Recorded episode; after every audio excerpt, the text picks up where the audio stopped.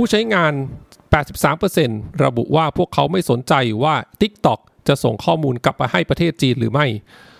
สวัสดีครับ อยู่กับ Digital Marketing Now Podcast EP ที่ 108 นะครับ วันนี้มีข้อมูลเกี่ยวกับ TikTok มาฝากกันนะครับ จากที่ผมได้เล่าไปคร่าวๆเมื่อ EP ก่อนหน้านี้นะครับว่าประธานาธิบดีสหรัฐนะครับ ได้เซ็น Executive Order นะครับแบน TikTok นะครับในประเทศสหรัฐอเมริกา ซึ่งการแบนนี้หมายถึงว่าห้ามบริษัทนะครับของอเมริกาเนี่ยทำธุรกรรมกับ TikTok นะครับไม่ว่าจะเป็นเรื่องของ App Store นะครับ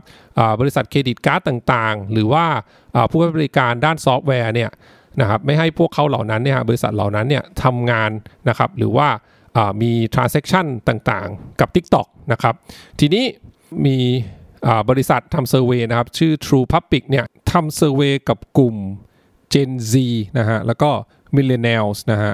อายุ 16 ถึง 35 ปีนะครับเพื่อถามว่าพวกเขารู้สึกยังไงเกี่ยวกับการแบนนี้นะครับ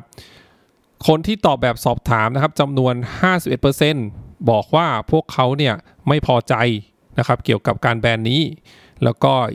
21%บอกว่า สนับสนุนนะครับ แล้วก็ 28%ระบุว่าพวกเขาไม่สนใจนะฮะว่าจะแบนหรือไม่แบนนะฮะไม่ได้มีความรู้สึกอะไรนะครับ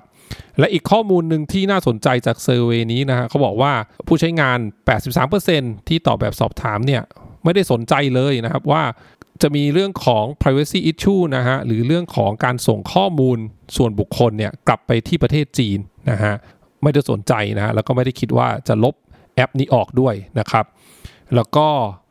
ถามต่อฮะว่าแล้วถ้าเกิดว่าไม่ได้ใช้แอป TikTok แล้วเนี่ย พวกเขาเหล่านั้นจะไปใช้แอปอะไรนะฮะ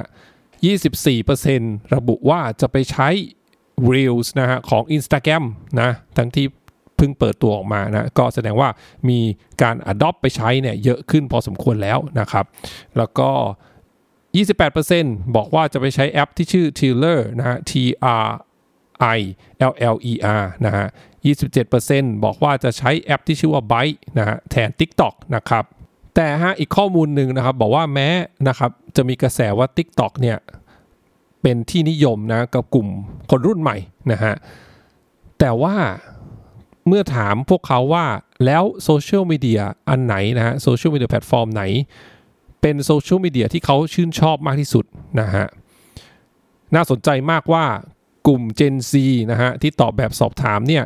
มีมากถึง 49%เลยที่บอกว่า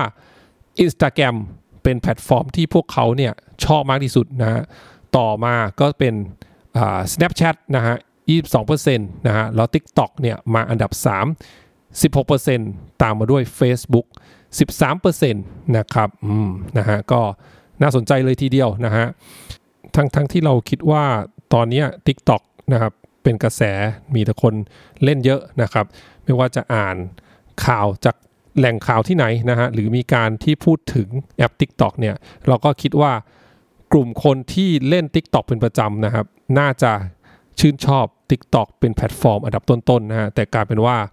ยังตามหลัง Instagram แล้วก็ Snapchat นะครับ ก็วันนี้นะฮะ EP นี้เป็นข้อมูลมาฝากกันนะครับ เกี่ยวกับการแบน TikTok แล้วก็เซอร์เวยที่ทำกับกลุ่มผู้ใช้งานในประเทศสหรัฐอเมริกานะครับ เดี๋ยวครั้งหน้าเป็นเรื่องอะไรเรามาติดตามกันนะครับสำหรับวันนี้ สวัสดีครับ